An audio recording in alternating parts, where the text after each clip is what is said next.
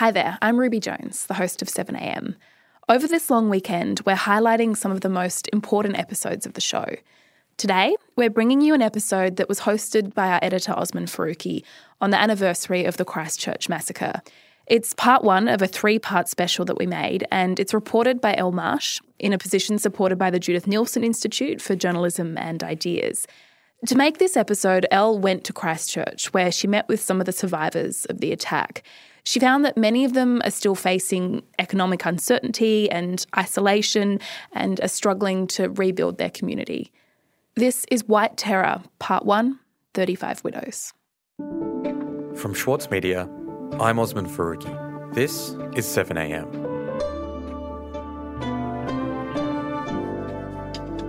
A year ago this week, a 28 year old Australian man walked into two mosques in Christchurch, New Zealand, and killed 51 Muslim worshippers. I'm the editor of 7am, and this week I'll be filling in for host Ruby Jones as we cover the aftermath of Brenton Tarrant's massacre. From first hand reporting in Christchurch to secret government documents exposing the threat of far right terrorism in Australia, we'll explore the legacy of this horrific act of violence and the lessons we've learned or are yet to learn.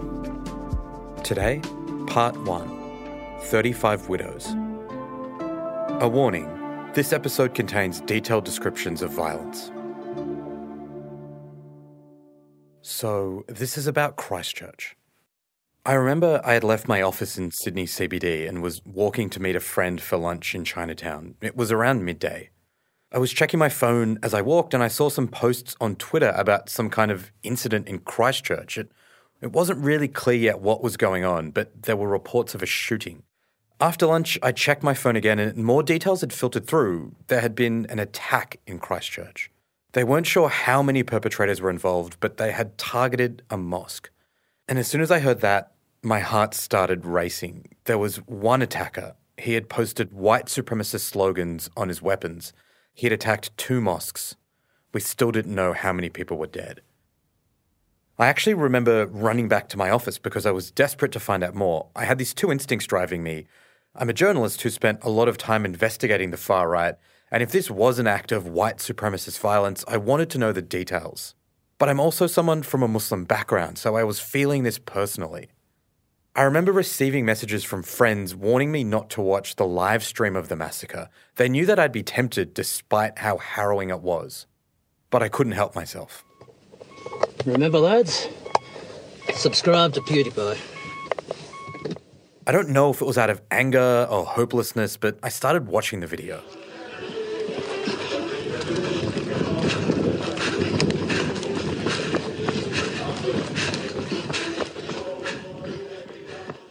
I was sitting at my desk with my headphones on, and my colleagues were getting on with their work and occasionally glancing at the TV for news updates, but I was fixated on my screen.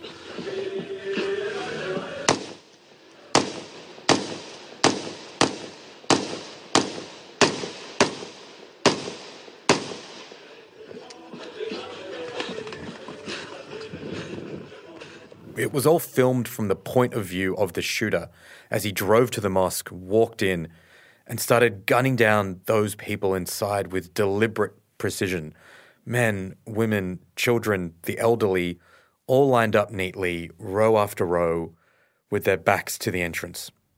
I've never been to Christchurch, but I'd been in rooms like this hundreds of times, praying in the same way. It was a scene that I was familiar with. To this day, that video is the worst thing I've ever watched, and I haven't been able to get those scenes out of my head. I grew up in Australia.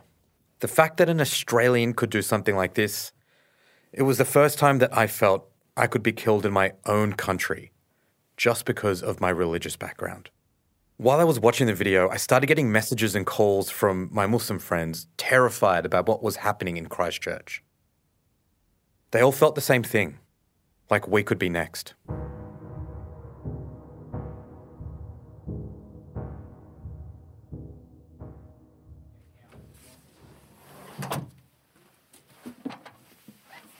Check the headphones on.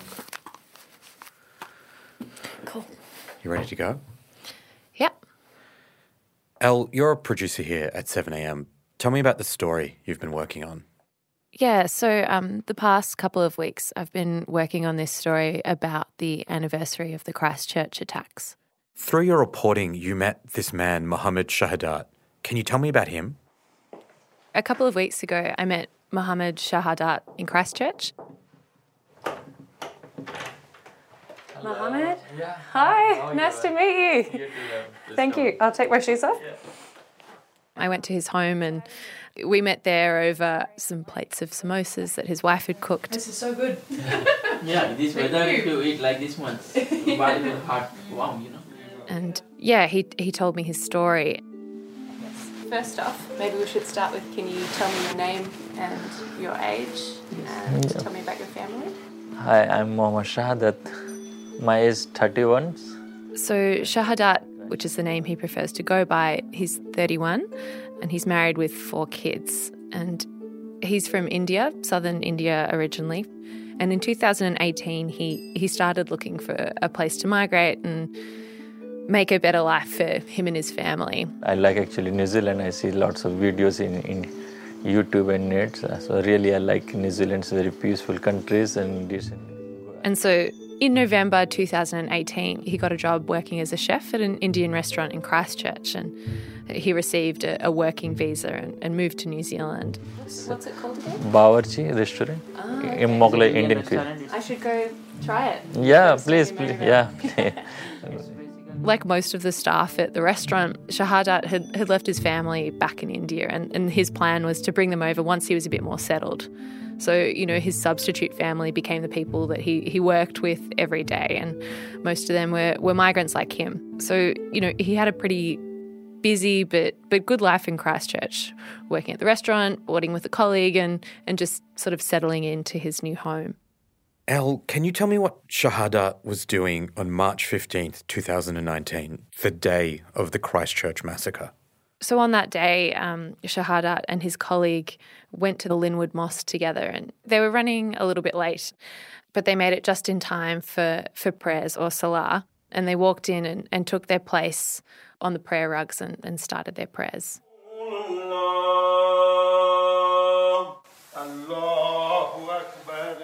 About 20 minutes into his prayers, at about 1:50 p.m., he heard loud bangs outside. So actually we heard the sound, bullet sound, but some people didn't expect it either. They He wasn't sure exactly what was happening, and, and some of the people in the mosque continued to pray. all people they performing continue salah, salah for continue. But then bullets started flying into the mosque, and, and that's when people realized that there was someone shooting at them. And what did Shahadat tell you happened next? So he remembers crawling on the ground, trying to find his phone to, to call an ambulance. But he couldn't he couldn't lift his right arm and, and that's when he realized he'd been shot.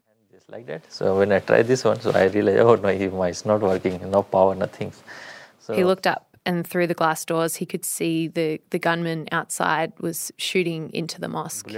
I tried to move with this side. I jump actually this side and try to go corner and little bit safe. Maybe there's lots of people in corner there. The whole attack only lasted a matter of minutes.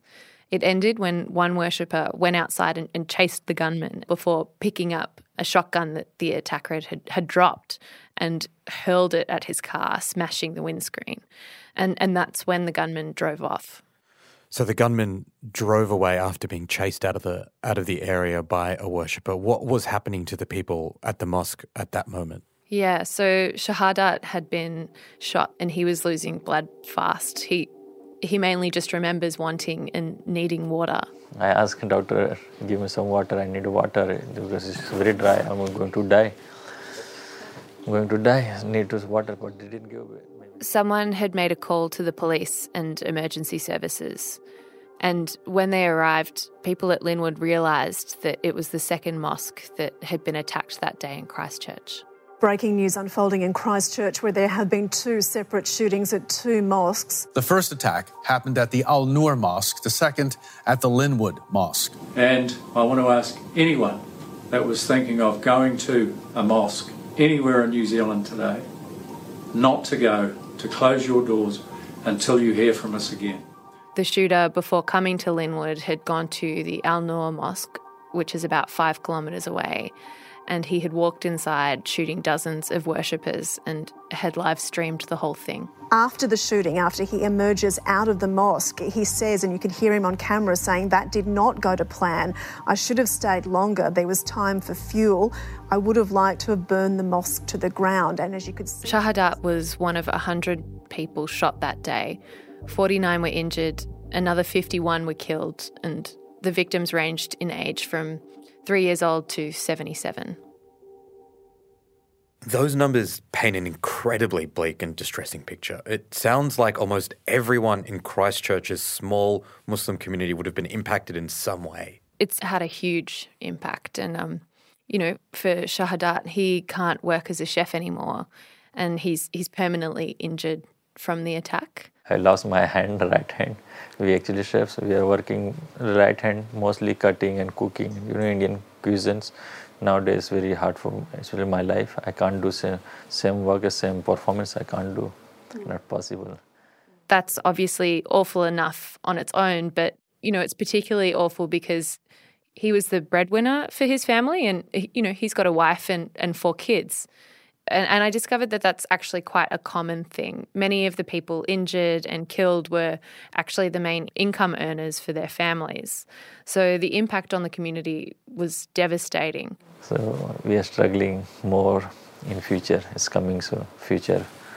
It's very hard to me yeah. to face everything. Yeah. We've, I actually I the attack left 35 people widowed. And it's important to remember that this is a community made up of refugees and migrants. And some of these widows have limited English, they can't drive, they're isolated, they don't work, and they have young children to care for. With the person they were relying upon gone, what do they do? We'll be back in a moment. The Every Moment Matters campaign provides accurate, evidence based information and advice about alcohol, pregnancy, and breastfeeding. It has been created by the Foundation for Alcohol Research and Education and endorsed and funded by the Australian Government. Alcohol use during pregnancy can lead to fetal alcohol spectrum disorder, or FASD, a lifelong disability. So make the moment you start trying the moment to stop drinking. Visit everymomentmatters.org.au to find out more. This year, the Saturday paper celebrates 10 years as Australia's leading independent newspaper. In that time, it's built a peerless reputation for quality journalism, for telling stories that are ignored elsewhere. It's the essential account of the week in politics, culture, and news. When you read the Saturday paper, you don't need to read anything else. Subscribe today from just $2.10 per week. Visit thesaturdaypaper.com.au slash subscribe. The Saturday Paper, the whole story. Elle, the Christchurch attack was one of the biggest massacres in modern history. But it wasn't just devastating because of the large number of people killed and injured. The attack targeted a community that was particularly vulnerable because it was largely made up of migrants without established networks of support. Why is that significant when we're talking about the consequences of something like this? Yeah, so what is happening to the community is in many ways hard to track. But I was speaking to Noor Hamid, Hi, Noor. This is Elle. How are you? Good. You, how are you? Can you hear me okay? Yeah, can you hear me? Yeah. And her story sort of helped me understand a little bit more about how far reaching the consequences were. Noor Hamid, she's in her late 20s and her family is originally from Palestine. And her family ran a, a local food store in Christchurch called Mefco. So we bought Mefco probably around 2013, 2014. Um, it was bought by my dad and my uncle. Um, so my uncle was It provided specialty food items like baklava and Lebanese bread to the Arab community in Christchurch. And yeah, my uncle was pretty much the guy in charge up until you know last year, um, because he he passed away in the shooting her uncle Amjad was killed in the attack at the Al Noor Mosque. After that, it was really like me and my dad were the only people left from the family, like that were in the country. So we kind of. So she and her family tried really hard for months after March 15 to keep the shop going in the wake of the attacks. And then all of a sudden to go from that to being like, hey, you're the only person in Christchurch, like, run the shop. Um, it was quite difficult. It wasn't very easy. Um, when I spoke to Noor, she had just been with the liquidators at the store explaining how to dismantle their specialty baking equipment because the store had gone bankrupt. You know, it's like this huge amount of sadness that comes through. You know, a lot of people are just not there anymore, to a lot of people feeling very, very upset about what happened, um, you know, falling into a bit of a depression over it. Um, like, nobody really thought, like, something like this could happen in New Zealand. Seven people worked at MEFCO and they were all, you know, close family friends with the owners and, you know, they've now lost their jobs as well. Elle, I, I think a lot of people want to hear a story of a community rebuilding after a tragedy. And to some extent, that has happened in Christchurch. But it sounds like actually the community is still really struggling as well. After spending time there, what's your sense of the way people are coping? Yeah, so everyone I spoke to was really overwhelmed by the way the community in New Zealand had responded. There has been a huge recovery effort. But you know, there's there's questions now about if that's going to be enough to support this community and these people over the coming months and years. I met with Raf Manji. He's a former local councillor in Christchurch and and he conducted a extensive listening project. As part of this project, he he was trying to find out what the community really needed in the aftermath of these attacks. So Raf told me that as hard as the past 12 months have been, there's going to be some really big challenges ahead. So the first anniversary, then we've got the trial. So next year looks pretty full on in terms of trigger points. And I just had And so all of this risks re-traumatizing a community that's, you know, still in recovery. Points. And I just had got the sense people hadn't really thought that far. I mean, I think they really thought we've got everything under control. Mm. And I think it was clear to me that this is not under control and that if you read the literature. Noor Hamid, she told me that, you know, when she hears about shootings elsewhere in the world, she just falls apart. You know, before this happened, I, I could watch that on TV and not be affected and just be like, okay, that's, that's real fucked. How can someone do that? Um, but afterwards, like, it just makes me go to pieces. And it doesn't really matter, like, if it's, uh, you know, the school shooting in America or, um, you know, the hookah bar that happened in Germany. It's just like, how can you do that to another family?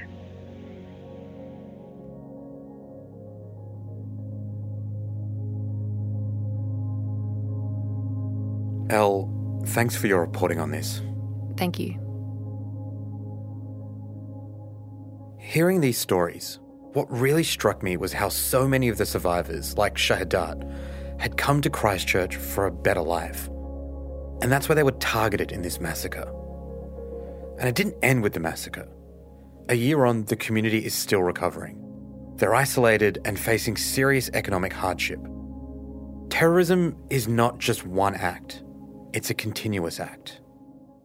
Sydney Dance Company explodes on stage with Momenta. This world premiere by acclaimed choreographer Rafael Bonachela is unmissable contemporary dance. Strictly limited season from the 28th of May to the 8th of June. Book now at sydneydancecompany.com.